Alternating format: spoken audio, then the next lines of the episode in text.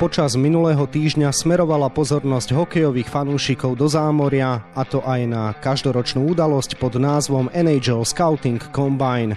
O čo vlastne ide, si predstavíme v dnešnom podcaste denníka Šport a športovej časti aktualít Šport.sk. Príjemné počúvanie vám želá Vladimír Pančík. NHL Scouting Combine bol tento rok zaujímavý aj zo slovenského pohľadu. Hovoriť o tom budem s kolegom z denníka Šport Matejom Derajom, ktorému želám pekný deň. Ahoj Vlado, ďakujem pekne za pozvanie. Ruský prezident Vladimír Putin nariadil útok na Ukrajinu a rozputal ozbrojený konflikt v susedstve Slovenska. Ukrajinské mesta ostrelujú, stá tisíce Ukrajincov hľadajú záchranu v zahraničí. Dianie vo vojnou zasiahnutej krajine monitoruje vyslaná reportérka aj náš spravodajský tím 24 hodín denne, 7 dní v týždni. Všetky aktuálne informácie nájdete na Aktuality.sk. Matej, skús e, teda prosím ťa na úvod vysvetliť, čo to NHL Scouting Combine je. Ide o každoročnú akciu, kde si týmy NHL pozvú zhruba 100 najväčších talentov pre vtedajší draft Teraz sa síce dva roky nekonal pre pandémiu, ale inak sa kodá teda pravidelne každý rok a ide o veľmi sledovanú udalosť. A prebieha tak, že tieto talenty robia fyzické testy, či už sú zamerané na silu, nejaký bench press, alebo zhyby, alebo podobne. Alebo potom robia také zase výkonnostné testy, skôr nejaké dynamické a podobne. A ešte absolvujú pohovory s jednotlivými klubmi NHL, rozhovory so scoutami, s generálnymi manažérmi, dostávajú tam rôzne otázky a skúmajú, ako reagujú.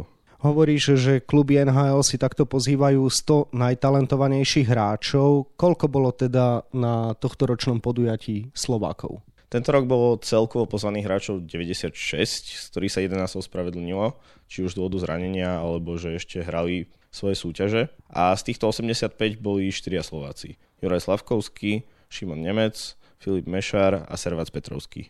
Vieme už dnes povedať, čo všetko títo chlapci v Amerike absolvovali? Áno, áno, už sa toto podujatie skončilo. No tým, že Slavkovský s Nemcom ešte nedávno hrali majstrovstva sveta, tam mali ťažké zápasy a nemohli sa teda adekvátne jednak zregenerovať a jednak pripraviť na tieto testy, tak oni absolvovali iba tú časť pohovorov a rozhovorov s či už s manažérmi, scoutmi klubov a Mešar s Petrovským absolvovali všetko, čiže aj tie fyzické výkonnostné testy, aj sa rozprávali teda s médiami a, a s klubmi NHL. Najviac sa samozrejme očakáva od Juraja Slavkovského, tak skús priblížiť jeho program. Slavkovský je kandidát na mimoriadne vysoké umiestnenie v drafte, hovorí sa, že by mohol byť tak v top 3. A on samozrejme bude veľa pozornosti. On ako kandidát na celkovú jednotku draftu absolvoval veľmi veľa tých rozhovorov, o neho bol mimoriadný záujem zo strany zámorských médií. A aj keď teda nerobil tie fyzické testy, tak stále vlastne mal ten program plný a absolvoval teda veľa pohovorov s klubmi a aj veľa rozhovorov s médiami. Ktorý klub sa okolo neho najviac točil?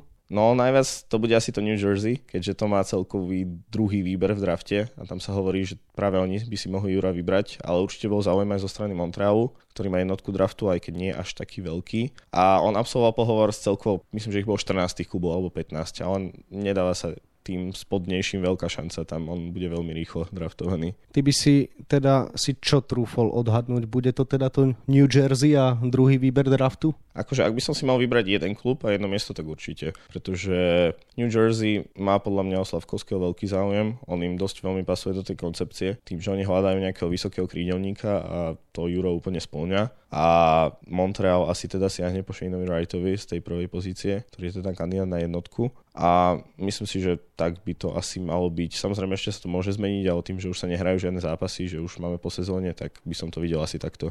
Aký dojem zanechal Juraj na rozhovoroch? Veľmi dobrý. Zase on je výborný respondent, to už viem, myslím si, že všetci na Slovensku poznáme jeho hlášky, či už tej z bufetu, alebo takýchto vecí on má veľmi veľa. No a zistili to už aj v zámori. Ešte by trošku mohol popracovať na angličtine, ale aj tak veľakrát rozosmial prítomných novinárov rôznymi vtipnými odpovediami. Z neho ide veľká charizma, on je veľmi sebavedomý, čiže takto zanechal naozaj veľmi, veľmi pozitívny dojem. Ako vysoko by sa mohol na drafte pohybovať ďalší hráč, od ktorého sa veľa očakáva, teda obranca Šimon Nemec? Nemec je tiež kandidát na prvú peťku draftu. O ňom sa hovorí, že on by mohol ísť najvyššie asi zo štvrtého miesta do Seattle Kraken, ktoré má teda štvrtú voľbu. A ešte keď tak by mohol spadnúť o pár miest, možno na peťku, ktorú má Philadelphia Flyers, alebo šestku, kde teda vyberá Columbus, ale myslím si, že on bude tiež veľmi rýchlo draftovaný nejak v tej prvej štvorke, peťke. Spomenul si, že fyzické testy podstúpila dvojica Filip Mešár, Servác Petrovský. Aký dojem teda zanechali oni práve na nich? Oni dva nie sú úplne že fyzickí hráči, že tá fyzická stránka nie je úplne ich prednosť, ale napríklad Filip Mešar bol najlepší v bench prese, kde teda hráči dvíhali 50% svojej váhy a tam im merali nejakú silu, alebo ako vyvinuli, alebo niečo také a tam Mešar teda skončil najlepšie z úplne všetkých. A Petrovský tiež zanechal fajn dojem, ale zase nie sú to úplne že fyzickí hráči, čiže neprepadli, ale neboli zase nejaký že úplne že najlepší, okrem toho benchu teda. No a ako pôsobil Filip Mešár pri rozhovoroch so zámorskými médiami? Veľmi dobre. Filip má aj veľmi dobrú angličtinu, alebo takú celkom fajn. A on je zase celkom vyspelý hráč, inteligentný, čiže on má také skôr tiché sebavedomie, že nie je až taký ako Slavkovský, ale tiež pôsobil veľmi dobre vyspelo, čiže jeho si tiež chválili. Filip Mešar nebol na majstrovstvách sveta vo Fínsku a ani zimných olympijských hrách v tomto roku v Pekingu. Môže napriek tomu byť draftovaný už v prvom kole rovnako ako Juraj Slavkovský a Šimon Nemec? Myslím si, že áno. On je kandidát skôr na tie neskoršie priečky toho prvého kola, že niekde tam ku koncu, ale on na to má, myslím si, že aj schopnosti, aj potenciál. On je veľmi šikovný ofenzívny hráč, má veľa takých tých zručností, ktoré sú žiadané v dnešnom hokeji. Tam jemu mohlo trošku ublížiť, že zišiel z očí, tým, že on hral posledné zápasy niekedy pred dvomi mesiacmi, tam sa zranil v playoff a nešiel teda ani na majstrovstvo sveta, kde by mohol vyletieť, podobne ako Adam Sikora, tie by mu určite pomohli. Ale myslím si, že stále je to kandidát na to prvé kolo, na tie neskoršie výbery. Na aké miesto by si ho konkrétne ty typoval? No konkrétne veľmi neviem, ale dal by som ho niekde tak nakoniec, nejaké 25. až 30. Tam si myslím, že úplne v pohodičke môže môže ísť. No a aké predpoklady sú v súvislosti so Servácom Petrovským? Servác nie je úplne hráč na to prvé kolo. Tam sa o ňom hovorí, že on by mohol ísť niekde v nejakom treťom, štvrtom kole, čiže v takých tých stredných kolách. Ale na kombajn vyšla informácia, že on ho má záujem Philadelphia Flyers, ktorí by si ho chceli teda vybrať nie hneď z tej piatej pozície celkovo, ale niekde v takom tom treťom, možno dokonca až druhom kole, ak urobia nejakú výmenu, čiže aj on by mohol byť draftovaný celkom vysoko. Meno Serváca Petrovského nie je pre širokú verejnosť až také známe. Približ teda, prečo sa Servác dostal vôbec medzi najtalentovanejších hokejistov. Áno, áno, Servác je menej známy hráč ako tí ostatní, ale tiež ide o veľmi šikovného hokejistu. On je taký zodpovedný hráč, že je schopný aj veľmi dobre brániť, zároveň veľmi dobre utočiť. On má veľmi dobrú strelu, to je jeho veľká prednosť a je taký univerzálny, že vie hrať na centri, na krídle, vie obstať aj v tej fyzickej hre, aj keď nie je taký vysoký, čiže myslím si, že ten kandidát na stredné kola je úplne v pohode. Kde vlastne pôsobil doteraz? No, Servas hral v kanadskej juniorke v OHL, v týme Owen Sound Attack. Nemal teda celkom dobrú nováčikovskú sezónu, tam celkom vyšla a predtým hral dosť dlho v Česku, v juniorke Třinca a v mládežnických kategóriách a ešte mal rok aj v reprezentácii do 18 rokov. Prečo necestoval do Ameriky Adam Sikora, ktorý by mal byť tiež pomerne vysoko vydraftovaný, nie? No jasné, myslím si, že mu ubližilo to, že tie pozvanky na kombajn došli skôr, než on tak stihol veľmi vyletieť, on tak najviac zažiaril na tých majstrovstvách sveta a tam už teda bolo jasné, kto ide na ten kombajn. No a keby teda sa tie pozvanky dávali neskôr, tak by tam určite nechýbal, ale preto to teda neprišiel. Mohli ho v jeho podaní práve úspešné majstrovstva sveta vystreliť? Očakávaš, že bude teda draftovaný veľmi vysoko? Myslím si, že áno. On naozaj na tých majstrovstvách sveta zažieril. Stal sa najmladším slovenským strelcom v histórii a veľmi pozitívne prekvapil, čiže neočakávam, že pôjde až do prvého kola. On má predsa len trošku nižší ten výkonnostný strop ako tie najväčšie nádeje, ale v rankingoch bol tak vysoko až v druhom kole napríklad, čiže ja ho tiež očakávam tak nejaké 3. 4. stredné kola Akí ďalší slovenskí hokejisti by sa ešte mohli ocitnúť vo výbere tímov NHL? No hovorí sa, že ešte by mohol byť draftovaný Maroš Jedlička. On je teda overager, čiže v podstate o rok starší hráč, ktorého si mohli vybrať už v Lani ale nadraftiť aj tento rok. A jemu tiež asi trošku ubližilo to, že zišiel z očí tým, že on sa zranil v playoff a teda už nenastúpil do konca sezóny. A tiež možno bol kandidát na majstrovstva sveta, ale on by tiež mohol ísť v nejakých neskorších kolách a potom je tam ešte zo pár mien Napríklad Alex Šotek, Rastislav Eliáš, William Kvec. Celkovo teda koľko Slovákov by mohlo byť vydraftovaných a nakoľko úspešný by tento rok mohol byť teda aj z pohľadu slovenskej draftovej histórie?